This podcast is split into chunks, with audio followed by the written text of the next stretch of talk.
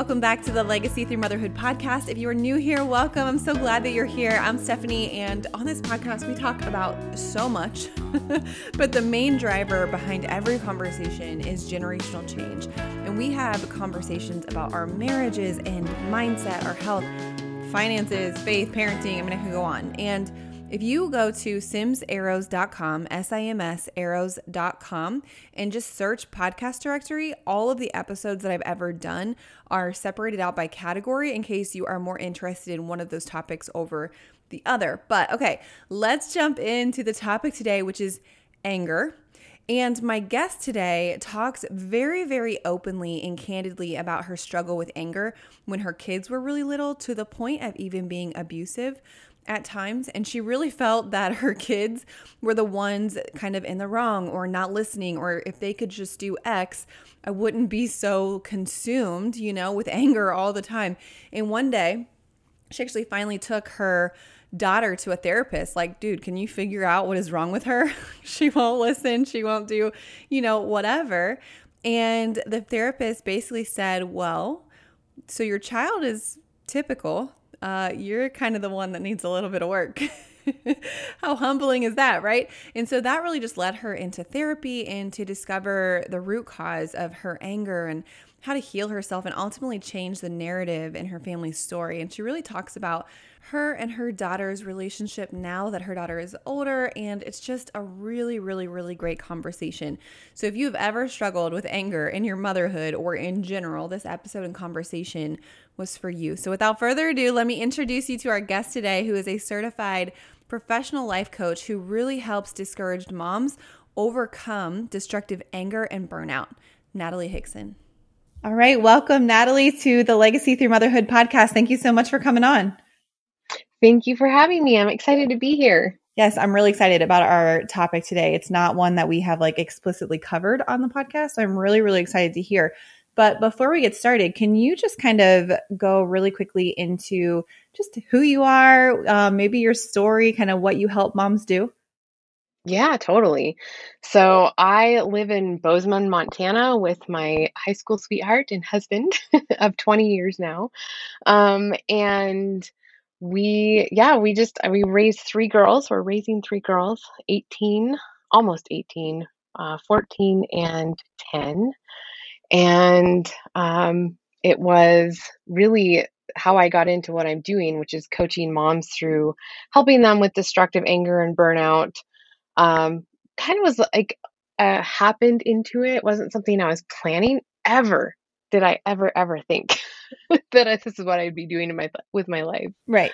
um, but yeah, I had completed life coaching school, and I had a friend who um, we were just started a little mastermind group. And at one of the meetings that we had, um, a friend and I, one of the gals and I, stayed up late talking and sharing our motherhood journeys and anger and how we over like came so much of it and worked through it.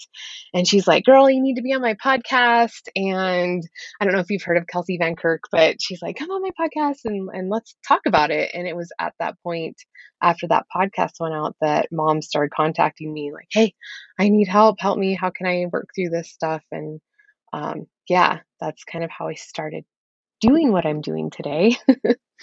That's awesome. I think it's, I always think it's funny because that is like a pretty, we all have a unique story, but that's also still like what everyone's story is, right? It's like I help right. women a ton with finances. And it's like because I was a hot mess with finances. I was in debt and like, you know what I mean? Wasn't making good choices and whatever. And then finally, like something clicked and I changed my life with finances and now I coach other people. But who knew? You know what I mean? Right. That I'd be a finance coach. So um, yes. it's just, it's just funny how that kind of happens. It literally is um, you know, it takes our weakness, right, is where God's strength is. And that is where yes. he just like shows up with so much redemption and then not and so much grace. Like not only, you know, we'll be talking about anger a lot in this episode, but it's like not only was there the grace to like deliver you from that, but and you know, me from my finances or whatever, you know, whatever our mm-hmm. thing is, we all have a thing.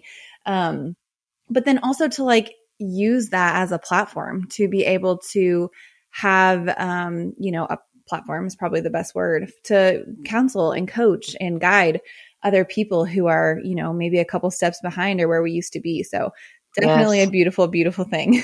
it is. It's so cool. I just, it's amazing how he just redeems and restores and renews and yeah, all the things. yes. Oh my goodness. So, okay. So I'm going to just assume and throw it out there that this story is, um, you know, I'm assuming that you struggled with anger, uh, either within your motherhood, um, or probably within your motherhood, and then also just in other areas. Um, and yeah. then, so you, could you just kind of talk through that, talking, you know, about your story with that and what that looked like? Yeah, for sure. So I grew up with parents who the way that they processed anger was loud and destructive. And they're not that way today. They've definitely worked through, and um, part of that has been me just kind of forcing them with my own growth. you know, hey, we, we need to grow through this. And and they've just been they're amazing. In fact, my mom is my kid's homeschool teacher today. Um, but yeah, so that's how I grew up though, is is seeing this yelling and screaming and you know slamming doors and and just all of this loudness. Both parents were very loud in their and destructive in their behavior with anger. And i didn't really think too much of it you know just that's how you grow up that's what you see that's how you experience it and life goes on is kind of how you go as a teenager right? Right right and that's kind of like um, you feel like that's who you are part of who you yeah, are Totally. And I mean, looking back, I'm like, wow, I was very a dramatic, I was quite a dramatic teenager for sure. And um, my husband and I met when we were 16 and started dating. Um, I guess that was 25 years ago to um, this month. But we, um, five years later, got married. And it wasn't until we were living together that I really started to catch on to there's something not quite right here because unlike my parents, who were both loud and destructive in how they processed anger, my husband was very quiet and withdrawn and he didn't yell back. And so I would be yelling at him if we got into an argument. And I can remember being like, why won't you just yell at me? And he's like, I just don't yell. Like, that's not what I do. And I was like, yeah. wait a minute. Something's yeah, yeah. not quite the same. I didn't know, you know, that there was a way to fix it. I didn't know anything better. I didn't know that there was any, you know, just this is how we were. And um, I noticed it was a challenge, but again, didn't know that I could do anything about it. Uh, fast forward to bringing home our first daughter, Enya.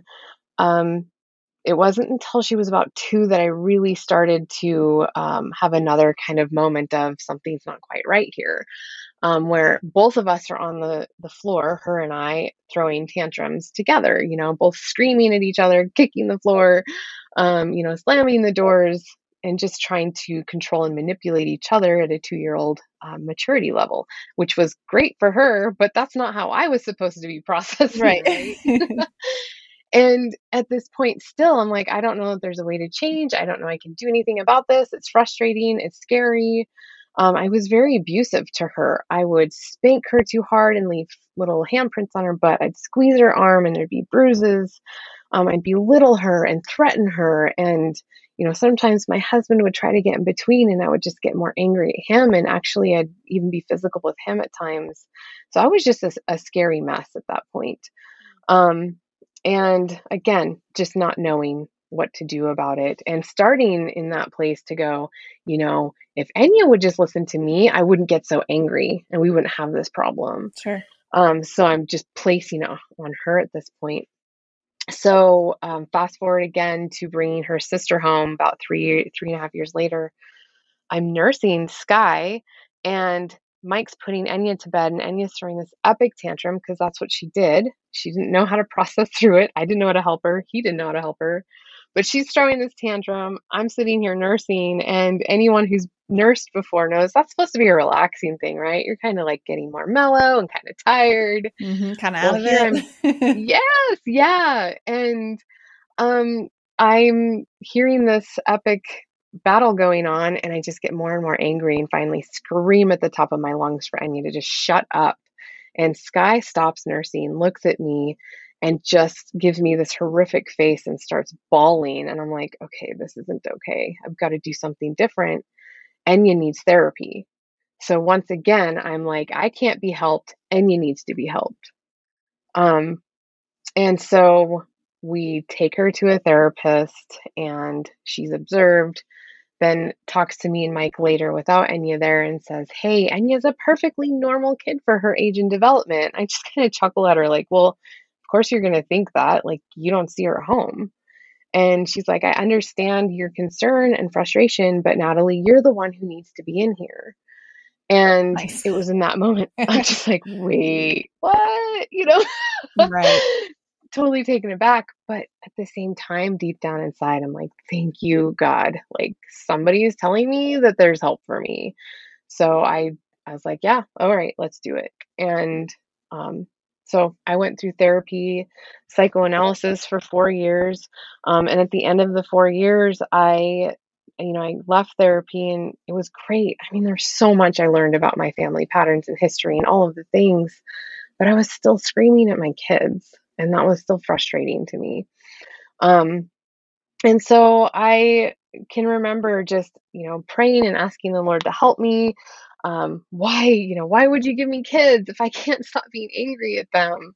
I don't understand all the things that i'm trying to do. And he just led me on this journey with um, i would say personal development trying different businesses. I wanted to work at home um, and then he led me into life coaching school and it was in life coaching school where the the school was really highly encouraging that we would spend daily time with the lord and it was something I hadn't been doing. And so that got me into that habit. And that's where I really believe that the Lord was able to start working on my heart and changing those patterns and habits.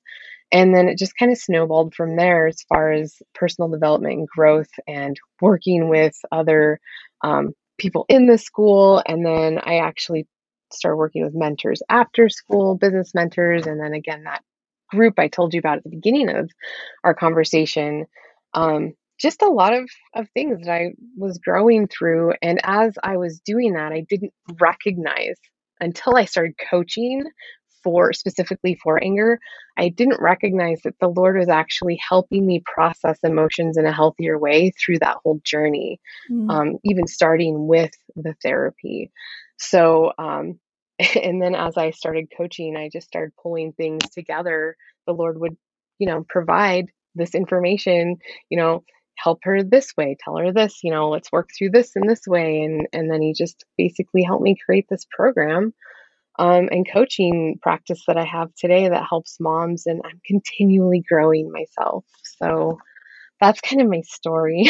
Yeah no i love it and thank you for being just transparent and vulnerable because i think um, especially when we get into conversations with other people within the church or whatever you know as as much as it's preached to like come as you are and with your own vulnerabilities and you know shortcomings and whatever i feel like we all just still there's still just this like mask you know what i mean like we go mm-hmm. we'll, we'll be vulnerable to an extent um and then we kind of won't go past that and so i think that does a huge disservice to so many people because you can't really heal people when um, or help heal people when you're not quite going to the core, you know what I mean, of yeah, like right. issues. And I mean, that's, it's a beautiful thing because you can't really be a guide for someone unless you've been on the journey. And I've realized that more and more as I've coached more and more women through finances. It's like I had to go through the crap. like I had to go yes. through the I mean just like downright stupidity with the money for me mm-hmm. to be mm-hmm. able to um you know now coach people um through that very thing and that very you know valley or whatever that they have they're in right now. And so it is a blessing, you know, that you were able to go through that and you don't like you, you have no idea that as you're being pruned and as you're just like being sanctified almost, you know, through this whole process. Yes. You just think you're doing it for you, but God can multiply all of that, right? And so then Amen. you are in a place where you're like, okay, now I have clarity and you are able to look back. And then you are now, I'm sure, able to look at other moms that you're coaching and you can, I'm assuming, tell me if I'm wrong, are you able to see kind of some like root causes of, you know, as they're talking through like different things mm-hmm. that maybe their anger stems from? Are you like, yes, so you think it's this. Actually, yes. it's probably this. yes. Yep. Absolutely. Um, it's amazing. Every mom comes and they're like, I just want to stop being angry and I want to be, you know, over burnout and just I'm tired of being a mom and I want to love being a mom and and so they come thinking that we're going to, you know, basically stop getting angry. and I take them down this journey. And one of the ones that's most surprising, I think, to my clients is when we walk into um, working through forgiveness and resentment and toxic relationships. Mm, yep. And they just never really made a connection between some of these past things that happened to them or relationships they've had, whether it's still an ongoing relationship, maybe a parent or a sibling. Um, and that that would be contributing to the factor that they're angry and they're not coping well with it. And so, absolutely, there's so many different variables on um, so many different variables, yet so similar.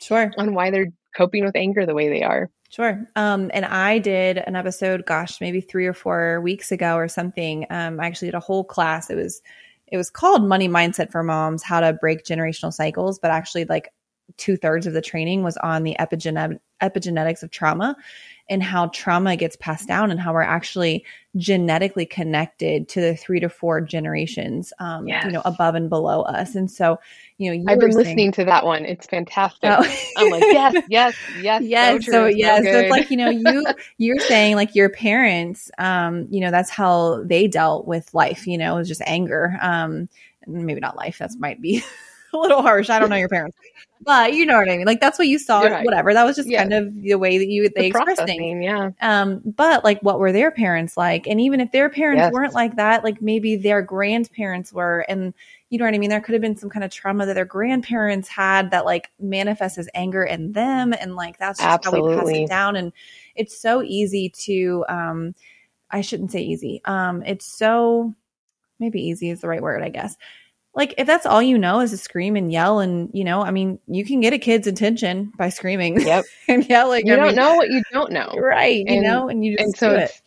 yeah yeah totally. We actually will sit down in a session and i'm like okay so tell me as far back as you know of your grandparents and your their grandparents their parents and you know let's go back through the history to find out some of these patterns that you're experiencing because of what happened back then. And and basically what i'm looking at in those those moments is i want you to have to find the empathy and compassion because what happens is is especially if we're talking about dealing with parents and the pains or traumas of things that happen with our parents um, or a toxic person, even. I, I use this very often with toxic people. If you've had a narcissist in your life, which I've absolutely had one in my life, um, how do we work through the forgiveness piece of that? And what happens is, um, if we find the compassion and empathy and we we really learn who are these people and we disconnect our relationship from them right this is not my parent or this is not this person who has been you know abusing me and um, emotionally we disconnect our relationship and we look at it and go, okay, this is who this person is, and this is why they do what they do. And when you really get down to the bottom of why someone's acting the way they are, your heart breaks because you start to realize what they didn't have and what they weren't given or the mm-hmm. choice they didn't make in order to stay where they're at and and basically their hearts have been hardened right? Mm-hmm. And so it's it's extremely sad and so when we can get to that point we can go wow i really understand they're acting this way to protect themselves and what they're doing is not about me it's about them. And when we get to that piece it takes this huge um it takes this huge like basically this big huge sigh of relief right? We're like oh my goodness i'm okay like i can i can function without needing to please this person or continually try to um, hate this person or resent this person. I can actually live and recognize that their behavior is about them and not about me and that can be a huge breaking um, break breakthrough moment for um, you when you're dealing with anger because a lot of the anger will stem from us trying to cope and protect ourselves because of some of these um, things that have happened within our past or the uh, toxic relationships we've had to deal with. Absolutely. And I, you know, and I think it also just uh, confirms that we have, we can only do the work that we can do on ourselves. We can't, as much as, and if you listen to that episode, I'm kind of repeating myself here, but like as much as we wish our parents would do the work they need to do so that they could show up better for us selfishly, you know, or like kind of show up as the parents that we want or grandparents or whatever. Um, I'm just talking in general here, not like specifically yeah. mine or yours, or as much, you know, I mean, my kids are all little. I've got all four boys right now, and one's due next week. so, um, but you know, they don't really. I mean, they kind of have their own work to do. But um, as they get older, right, you're gonna wish that your kids would do the work that they need to do, but you can't do that for them. And so, the power really is in the work you can do for yourself, which is why I love your story of, you know, kind of I don't know, you're kind of adopting, you know, your parents' way or like what you knew. And then all of a sudden you just looked up and you're like, wait, not everyone's like this. Hold on a second. and then you just did the work for you, you know, and sometimes we have to have a freaking mm-hmm. therapist be like, no, girl, you're, you're the issue. um, and that's all good too, you know? And so, yeah. um, and that's God too, just waking us up. Like, you know, like there's, there's work in us that we do, and that's all that we can do. And so then once mm-hmm. we do the work, that is where, you know, this whole podcast is about generational change. And so you have been able to not perfectly, but break that cycle, you know, and teach your daughters yes differently. And they'll still they may still struggle a little bit with anger or be more vulnerable to it but at oh, least you have absolutely. some tools. Well and and that's something too that um, people ask or they're curious what's the relationship like with me and enya today? And it's beautiful. Like it's not perfect. And um, she but she knows everything that's happened to her. And i would say that um, because I've been very open and transparent with her. I'm like, hey, kiddo, this is what happened to you when you were this age, and this is how I acted around you. And she doesn't remember these things, which is totally possible. Um, I would probably, uh, from like a psychology way, not that I'm a psychologist, but in psychology, um, she's probably suppressed some of those memories just out of protection. And so, and I recognize this, and I, and and maybe there's also this element that the Lord is just blessing, right? He's totally restoring and blessing us, and I will totally take that as well. But I've told her, kiddo, as as you grow, if you start to see things that you don't like about yourself, or you're frustrated about, or there's something that rubs you wrong the wrong way with me, um, or daddy, or whatever, um, as you're growing, if you recognize these things um, you can always come back to me and talk to me about it. If you have a memory that comes up and you're like, "Hey, I remember when you like really squeezed me so hard and it left bruises in it, and that's that's really frustrating, or it's really hurtful, or this happened, this pattern was set up because of it."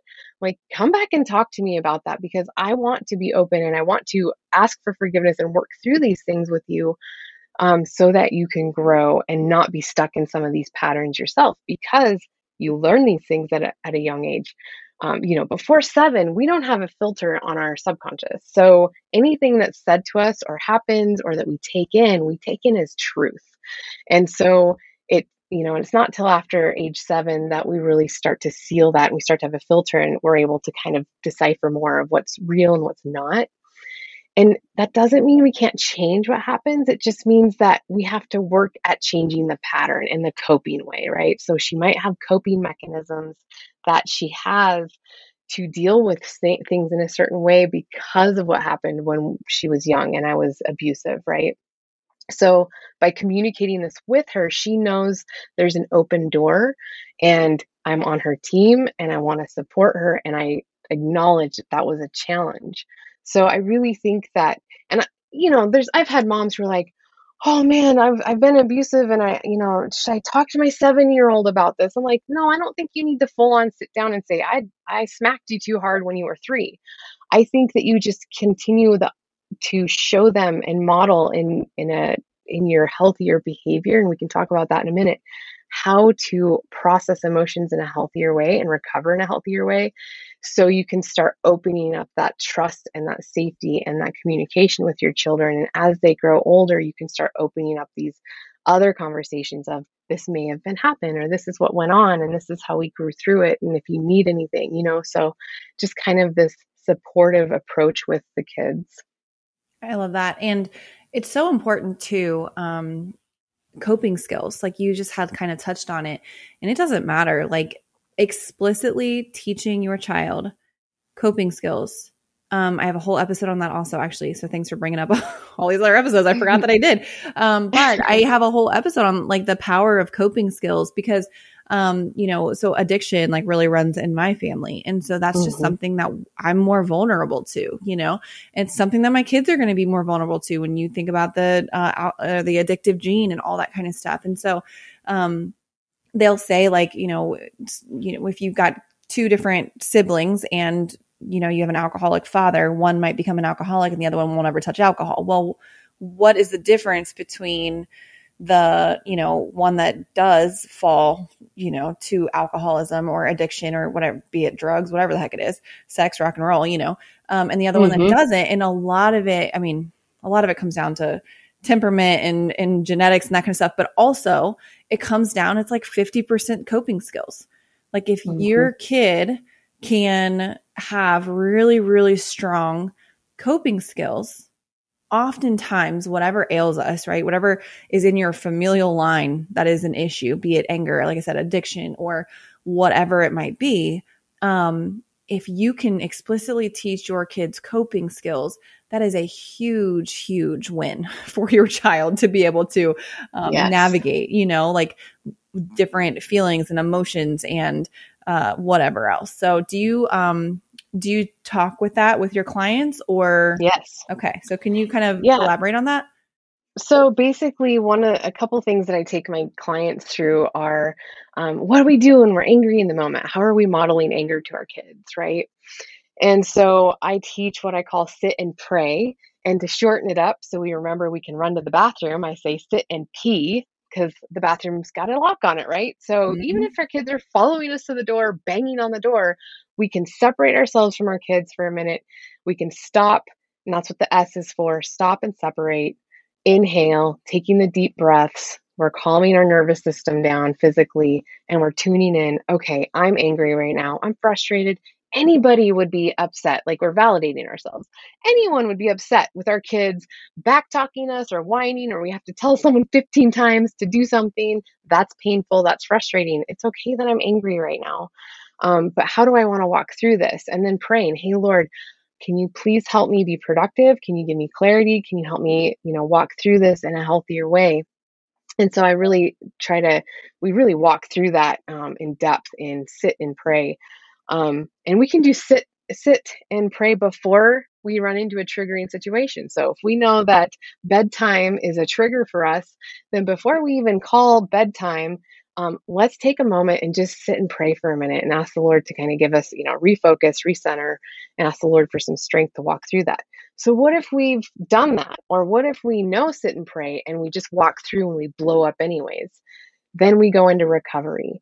And recovery is where I say it's time to go back. And first thing you do is take responsibility for your actions. So if you yelled at your kiddo, even if they were doing something they shouldn't have been doing, you go back and say, hey, you know what?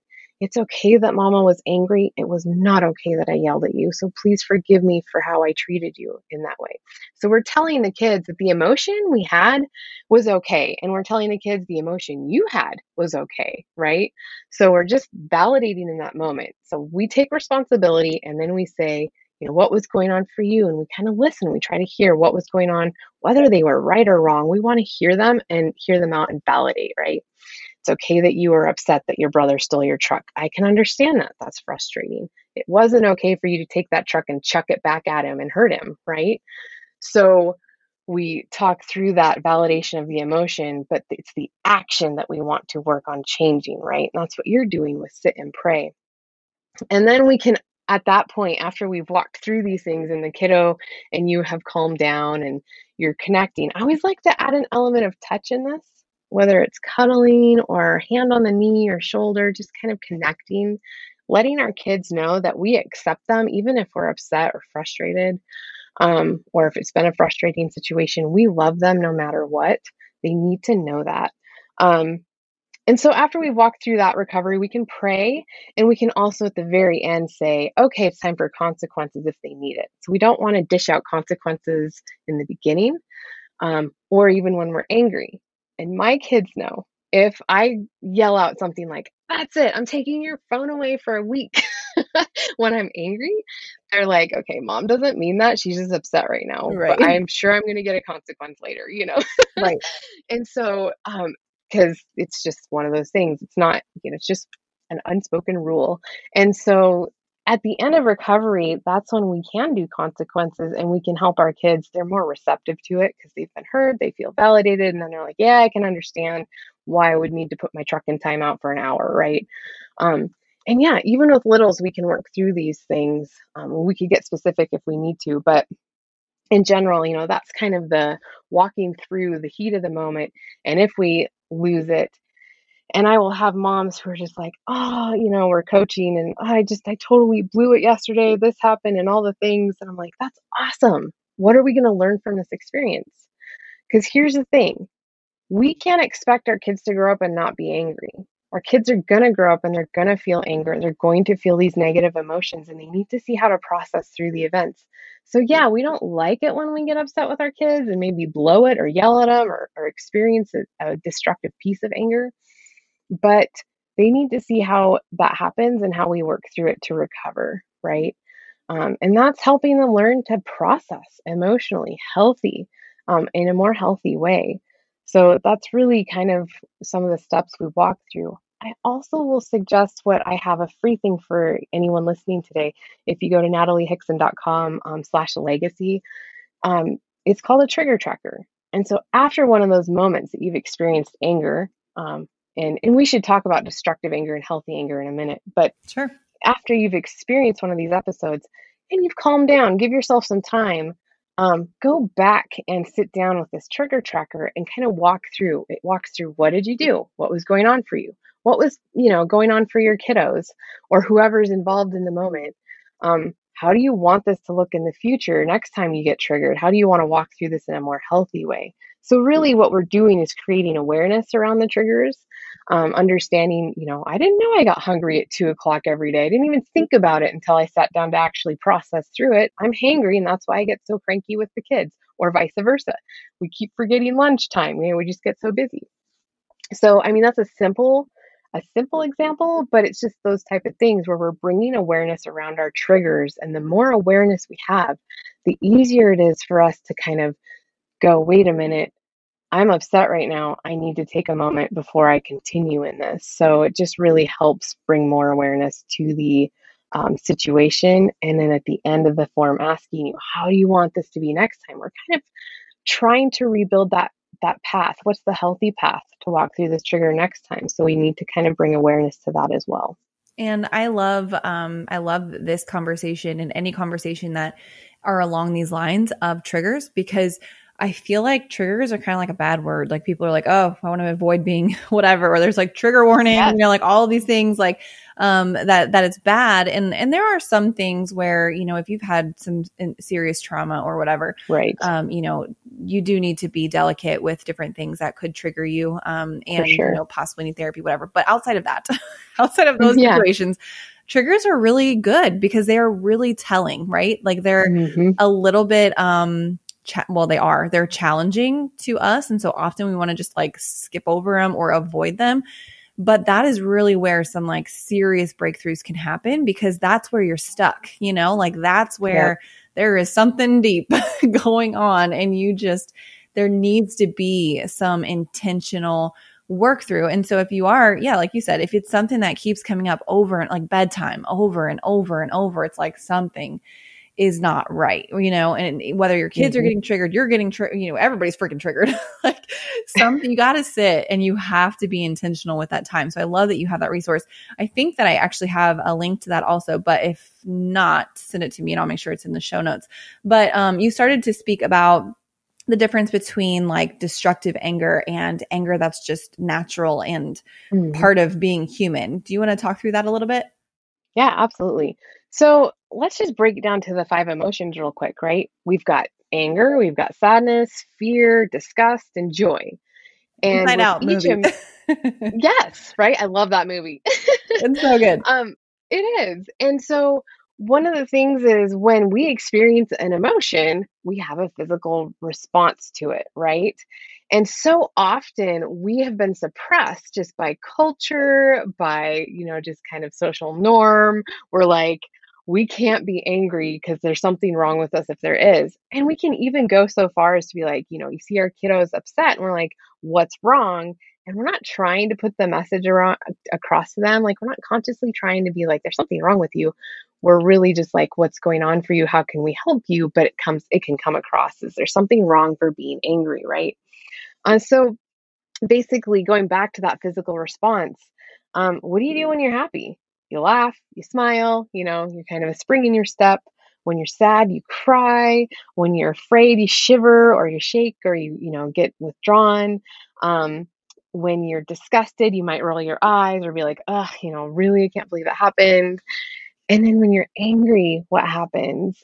It can be multiple things. It can be, I just need to stomp my foot, or I need to sigh, or I need to just kind of hit the counter with my fist. Um, it's this built up energy all of a sudden that needs a release. And often what happens is since we don't feel like we can control it, we release it in an unhealthy way. And when we multiply that unhealthy way with um, trying to control the situation or manipulate the situation, um, that's when we really get into destructive anger. So, backing up healthy anger is just normal frustration, irritation that you get from, nor- you know, if you feel angry, that's normal, that's healthy, that's okay. It's what we do with it that becomes destructive, right? And we want to be productive with it. And that's why I talk about sit and recovery. That's how we can get re- productive. But as far as what is specifically destructive anger, I like to look at it as this is when we are hurting someone, abusing the relationship, abusing someone else, again, trying to control or manipulate. That can be screaming, that can be hitting, that can be um, slamming the doors for sure. Um, it can be belittling. If we're passive aggressive, we might be silent treatments. We might be snarky or joke, and it's not really joking. Um, we can leave the house for hours. Um, I absolutely would do that. I'd get so angry with Mike. I feel like I experienced the whole spectrum of anger, and maybe God allowed that to happen to me so I could understand all the things about anger. I don't know, but you know, totally I would do silent treatments or I would just be like, I'm out of here. I get in the car, drive for hours, and he wouldn't know where I was at. Um, so those type of, of things are destructive and it's just basically us trying to make a point and, and change somebody's mind or the situation and control it in our favor and it just ends up hurting our relationship and not building upon it well, and I feel like too, it's really important um, to understand kind of the curve, the bell curve, or whatever you want to call it, that we go through when we go through really intense emotions. So, like with anger, um, I was talking with a parenting coach not too long ago, but how there's this like curve of anger where it kind of starts to ramp up, it hits its peak, and then it fades, right? And so, like, right. when that happens with our children, we can kind of see it happening. We're like, you need to calm down, you know, like whatever. And you're trying, you're like seeing it ramp up, and then you're like, trying to warn them or tell them to calm down or whatever it is. And then they peak and they punch their brother or whatever. Right. And you're like, and that's when you lose it. You know what I mean? Cause you're like, yeah. that is unacceptable. Like you can't do that. Um, but then afterwards, that's when the remorse comes. That's when the like drain, like the, um, what's it called? Just like the fall of the emotion. Guilt and the shame. Yes. And, yeah. And then it, and then they're fine. And then there's, yeah, like all this remorse and all this kind of stuff. And it's like, if we can hold as parents, um, if we can hold that like really steady, controlled line as they peak, you know and that mm-hmm. because when they're peaking that's when we're throwing out the screens for the month and the, the overgrounded for four years you know what i mean? Like when we right. when we we start to like cl- like peak or whatever when they do and that's when like we start to meet them. Like you were talking about the beginning you were on the floor with your kid having a tantrum right? We've mm-hmm. all been there um where we just get sucked into it. And so um, with you know i've had a lot of trauma training a lot of whatever. So i feel like at this point i'm really good at like keeping like when everyone I'm really good at staying calm when everyone else or like if there's big things going on that's wrong. I my anger issues come from like small stupid crap. Like it really don't matter. Like if it's a big deal, big something, I'm like as cool as can be. But the second it's like they put, you know, lettuce on my taco, I'm like, dude, about to kill someone. um, I mean, it's kind of a silly, whatever. Anyways, point being is that understanding totally got off track there. Understanding that there is a curve that naturally has to happen for both ourselves and our children for any emotion, right? You can't sustain mm-hmm. like crazy excitement or crazy anger or crazy whatever, like all the time. There is this up climax and then down. And so being able to ride that wave with our kid without matching that energy is really, really important. And also, kind of like you were saying at the beginning um, with your daughter and how you were like, it's if she could just freaking listen, this would all be. Right? I would be. I would be a perfect mother if my child was whatever. Which we yeah. all thought that. Um, but at the same time, it's also really, really good, I think. And again, just um, you can piggyback off of this um, in a second to see if this is something that you also coach and teach on. But it's also really good to start to learn what is age appropriate for a child because, mm-hmm. like I, um, yes, you know, if you had a kid, we again another interview that I had recently. It, you know, we were talking about one of my kids who I'm like, oh my gosh, I asked them to pick up like four toys. That's it, and it takes them 45 minutes, and I want to pull my hair out. And she's like, well, what are they doing? I'm like, well, he just starts playing with the toys, and she's like, how old is he? I'm like, four, you know, and she's like, well, that's totally age appropriate for mm-hmm. him to mm-hmm. get distracted. Yep. Like his executive functioning and whatever, like it is totally normal for him, for you to say, go pick up those eight toys or whatever, and for him to get distracted. That he's not a bad kid. Like that's literally what his brain is wired to do. and so, so we're true. getting mad and mm-hmm. we are getting angry because they're not doing what we think they should do because they don't have an adult brain. Anyways, point being, learning what is appropriate for a child, I think could probably help our anger when we realize, oh, they're totally typical. It's me that has like the totally wrong expectations or approach.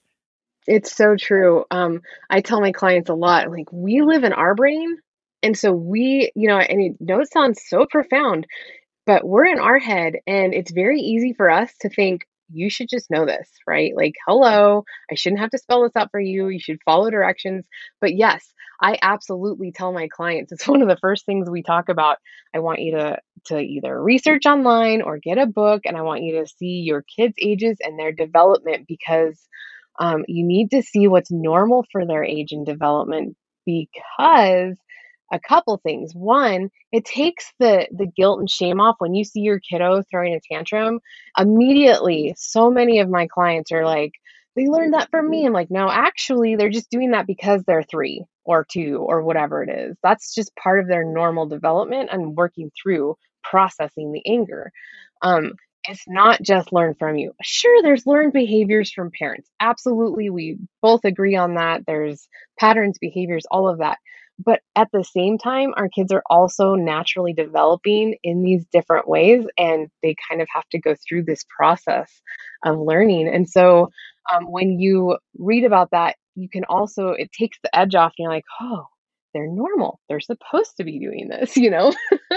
so it's absolutely helpful to um, research where your kids are in age and development. The other interesting thing, just a little t- um, tidbit of, um, I don't know, a little nugget. I recently, I guess it was a year ago, I heard that kids um, who are their develop their hearing development let's get there hearing development does not fully develop till they're 15 so that's one of the reasons why we repeat ourselves 15 times. Oh, so, because they, you know, yeah, of course they can hear, but when you think about hearing development, it's not just the forming of the bones and the, the tissue, but absolutely that is part of it. Um, it's also the forming of the neurotransmitters and the the you know the ways that everything's connected connected up upstairs in our head. Um, it's that development. So they haven't quite connected those um, I don't know, what are they called? Nerves or whatever. Yeah. Well, even even the like um, you know, connecting like or even not being distracted, being able to focus on what you're yes. saying and then like making that into an action that's appropriate, quote unquote appropriate, what you want them mm-hmm. to do. Mm-hmm. Which is why so often we're like, can, if you could just do what I need you to do, that would be amazing. And they're like, well, I don't know what you need me to do, even though you told me. Because right. I was yes. thinking about the TV show that I just watched and the slime they were just creating, even though you were telling me something else. And I'm also, my dog is like right here up next to me. You know, there's just so much sensory stuff too, I'm learning that it's like they are learning how to take all of life in that's going around. Mm-hmm. And so we do have really, I mean, it's good. It's good to have high expectations for our kids, but not to the point where it's, where it's destruction or destructive. Kind of, I'll just use it's your also, word there. yeah it's also interesting too um, and it's one of those like oh no moments where it's like well, how many times have you not done something that you've either told yourself or you were supposed to do or somebody asked you to do and you haven't done it and you're fully developed at this point but you've missed it and it's something that we don't really think about we need to have more compassion empathy even towards our especially towards our children and and just let's touch on that what is empathy Empathy is putting ourselves in someone else's shoes. And when we can reach that point with our children, it's so much easier to go, oh, that's, you know, that's why they didn't do that. Or that's, you know, we immediately will take it on as they're just being defiant and they don't want to listen to us. Whereas when we can stop and really tune in and be like, you know, what really is going on for them? I don't know but let me think more about it and discover and be curious and ask questions so that I can understand them more. And then we're able to offer that compassion and empathy towards them. Absolutely. And I mean, as we're going back and forth here with some strategies and stuff, you know, like I think a lot of times, you know, we get overwhelmed with our, this is kind of random, but not, it's totally, it's totally connected at the same time. we get really random, or we get really random. We get really angry, um, or, you know, overwhelmed or whatever when our house is a freaking disaster. And, uh-huh. you know, I think there's a lot of anger that stems, especially when you're asking a kid to like, okay, go to your room and clean your room. This is ridiculous. Look at all these toys, these clothes, the, you know, fort that you freaking just made, like all of these things, right? And so we expect our four, five, six year old to clean their room. And I have learned so much. I don't know if you know who Allie Casazza is, but she does, she's a big decluttering chick. Anyways, um, mm-hmm. but there's like a direct relation between clutter and stress um, and high cortisol levels. And so, yeah. you know, we expect our kids to go in and clean this room. Well, think about, you know, either you yourself, me, myself, and anyone listening. What does your kids' rooms look like? Um, because before I used to have a lot of toys in their room. There's a lot of clothes, books, you know, whatever.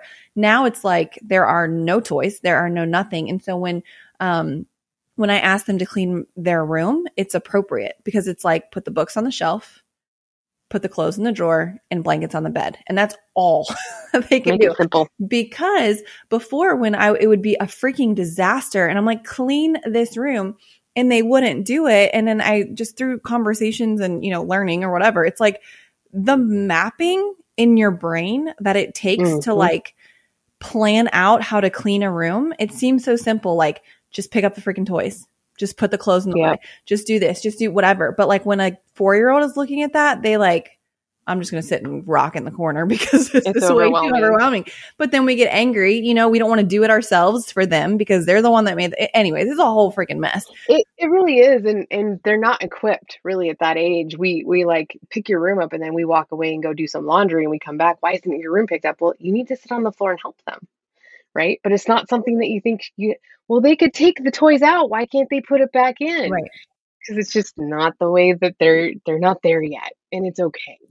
And, and there's nothing wrong with them, and there's nothing wrong with you for right. like you know it's it's learning how to process these things. mm-hmm. And a lot of times, like if they didn't clean their room, you know, they will tell you if you ask them like why like I asked you to clean your room, like why why haven't you put your toys away or something? You know, they might be like, well, I didn't know, like, should I do toys or my books or my my blankets, you know, so that tells you like, okay, they're getting like really overwhelmed. Or like, well, when Noah was in here, like doing his, or my oldest is Noah, um, mm-hmm. you know, he was in here, he was distracting me. So I just eat whatever, you know what I mean? A lot of times kids will right. open up as to why, like they want to like make you happy. They don't want to just piss you off all the time, but it's exactly, like, you know, so, and the, one of the books, I don't know if you have any resources, um, or like favorite books, but, um, my yeah. husband and I are in the middle of reading Whole Brain Child and it is like, the most amazing thing um, that I think we could read as a parent. So, what other um, what other books do you feel like you recommend for parents that are kind of going through all of this?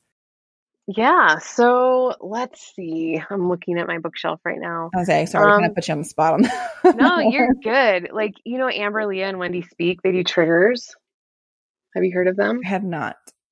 So they have a book called Triggers and Parent. Maybe Scripts is the other one. I don't see it right now, but I know I have it. Um, and there's this, oh yeah, it's parenting scripts. There it is. Um, they there's this pretty. I love it because they're kind of giving you like a layout of you know this is what you can say when your kid is like doing this, and not that you're going to remember everything verbatim, but again, it's just kind of putting that information and awareness in and framework um, probably. Yeah, so that's really good. Um, I'm like really into like mindset toxic relationships. So um, some of my favorite books have to do with well, here's a good Christian one, Get Out of Your Head by Jennie Allen. I love that one. Mm, um, heard of that. I haven't read it yet. Yeah. Um, let's see. I'm, I'm just looking at my bookshelf. Disarming the Narcissist. Will I ever be good enough? Um, Healing the Adult Children of Narcissists. I just saw one on Amazon today too, because I put one of the books that you were talking about in your podcast in my cart actually. Um, it was like healing the adult children of emotionally immature parents. And I haven't read it, but I was like, oh, that looks interesting. Yeah. You know? so I'm totally into those those. Um, but I will I also just have to put a, a one out there for um Stormie Omartian. She's got one called The Prayer That Changes Everything. And that was a huge um huge, I don't know, transformation book for me. Just recognizing the fact that when we sit and surrender to the Lord and we praise Him even through the challenges, um, He's able to do work there. And that's one of the biggest things that I do with my clients is I I ask them, I basically require them. I don't care what you do, but you need to spend time with the Lord on a regular basis and check that in with me because He's the one. He's the master um, therapist, counselor, coach, whatever you want to say. He's the one who will redesign your brain and help you um, you know, make these changes. You're not stuck. You can change. He can heal you. And it takes the work and the surrender and that time with him to allow him to move in you to um to make that happen. I love that. I love just everything. I I, lo- I feel like this message is so aligned with my podcast of you know that you just you have to do the work that you need to do period. Um you are not too far gone. There is work that you can do. Um you know and yes that we are able to be made new, you know, and to be restored and redeemed and whatever else. And again, we're talking about anger, but with your finances, with your health, with, you know, yes, just your family, everything. with addiction, with whatever it might be, like it starts with you, you know, and You're never too far gone. right. Absolutely. So I love it so much. Thank you. Um, okay. So, Natalie, where can people find you, connect with you after this podcast is over? I'm sure I'm sure that there are plenty of us that deal with um, anger that are you on the social medias? The social medias, good lord, am I so Are you on the social medias? I love it. It's all right. I use Marco Polo for part of the um, oh. part part of the coaching I do with my clients. So I always say I'll see you on the Marco Polos. but no, I actually I actually quit social media in January. Um, just felt led to get off of it. But everything that I would have posted on there is over at my website, nataliehickson.com. Um, and then for your listeners who want that trigger tracker, they can go to nataliehickson.com slash legacy and download that free trigger tracker. Um, but yeah, I'm over there and I have a blog and I post like this podcast will be over there when it's up and um, you can just find me there and reach out to me there too. Great. Thank you so much, Natalie, for all of your wisdom and just sharing everything that you've learned and your story and being so open. I know that there were so many things that I've already taken away, and let alone, you know, anyone who is listening. And I really genuinely feel like whether it is one person or 700 or 7,000 people that will ever listen to this episode, it is mm-hmm. exactly what they needed to hear, right? Because that's how God works. So, thank God you so good. much for coming on. Thank you for having me. It's been so fun and I appreciate what you're doing. It's it is amazing work and yeah, when you heal your when you surrender to the Lord and you work on healing, um, you change that generation. You um, you start to heal that generate the next generation and those to come. So it's just really cool work. Okay. Um so so good. Oh my goodness. I loved how open and real and raw Natalie was we talked about this in the episode, but it is so true, you know, that sometimes God takes us on a journey and I mean like really really takes us on this journey so that we can uh, be fully humbled and fully aware of our weaknesses so that we can grow and ultimately really lead others who find themselves kind of on the same path that we were on before God's redemptive story kind of happened in our lives. And our conversation, I feel like, really reminded me the whole time I was thinking of the song uh, See a Victory from Elevation Worship. And in the bridge of that song, it just repeats over and over You take what the enemy meant for evil and you turned it for good. You took what the enemy meant for evil and you turned it for good. And I have said it before in this podcast, and I'll say it again you are never too far gone. You are never too far down a certain path, right?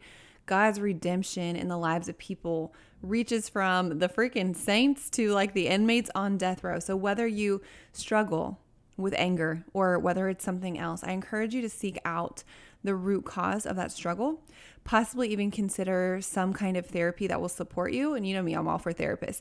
And I did an episode a couple back, and it's talking about trauma. Um, and how the epigenetics of trauma kind of play out, which basically is a fancy way to say that we are all connected between three to four generations above us. There are trauma markers turned on and off that are completely connected to, you know, our grandparents or great grandparents or our mothers or our fathers, meaning that any kind of trauma that our mothers, our grandparents, or great grandparents experienced could have a direct effect on us chemically. That our genes can be chemically altered when our ancestors have experienced trauma.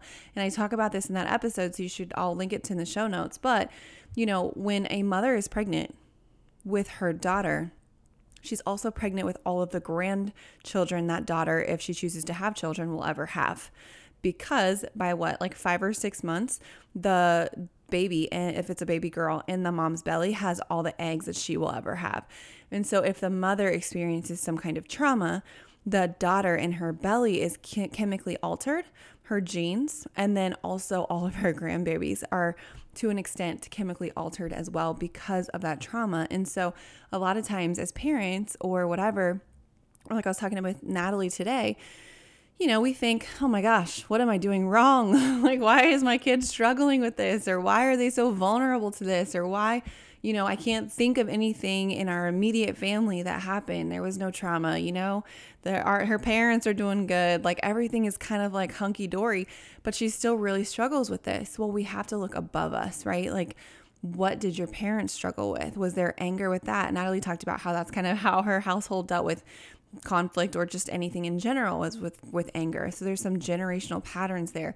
But even before that, you guys, when you're looking at yourself or your kids, it's so easy to look at like what's right in front of us. But we have to remember that we are connected to up to three to four generations above us and could really be um, some different behaviors or thought patterns or habits or vulnerabilities can really be linked to trauma that we have no idea even happened because we could be linked to our great grandparents that we maybe never met.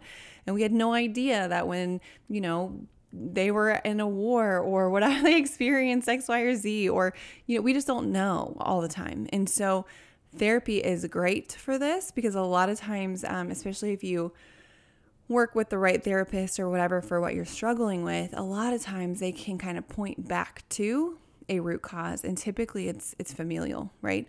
So anyways, guys, all right. So next week, I'm going to wrap this up, but next week um, we are going to switch gears a little bit and I'm going to share an interview I did with a powerful author and coach who helps women really step into their God given purpose and how to align their business with their faith.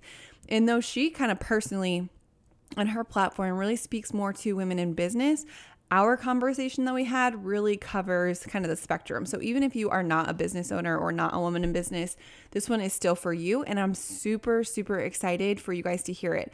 Also, update on Sweet Lucy. She is a week old now and she is as healthy as can be. And her brothers and her dad absolutely love her. We did newborn and uh, newborn pictures for the first time ever, and they are like the sweetest thing. So if you have not seen them yet, go to Legacy Through Motherhood on Instagram, and you will be able to see all the cute baby pictures that we took. And here soon, I will get back to uh, coaching and motivational stuff. I'm talking a lot about money on my Instagram, but right now it's all kinds of baby fever, baby love. So All right, guys, I hope you have a wonderful, wonderful week, and I look forward to walking with you and help you find your grit while completely covering you in grace.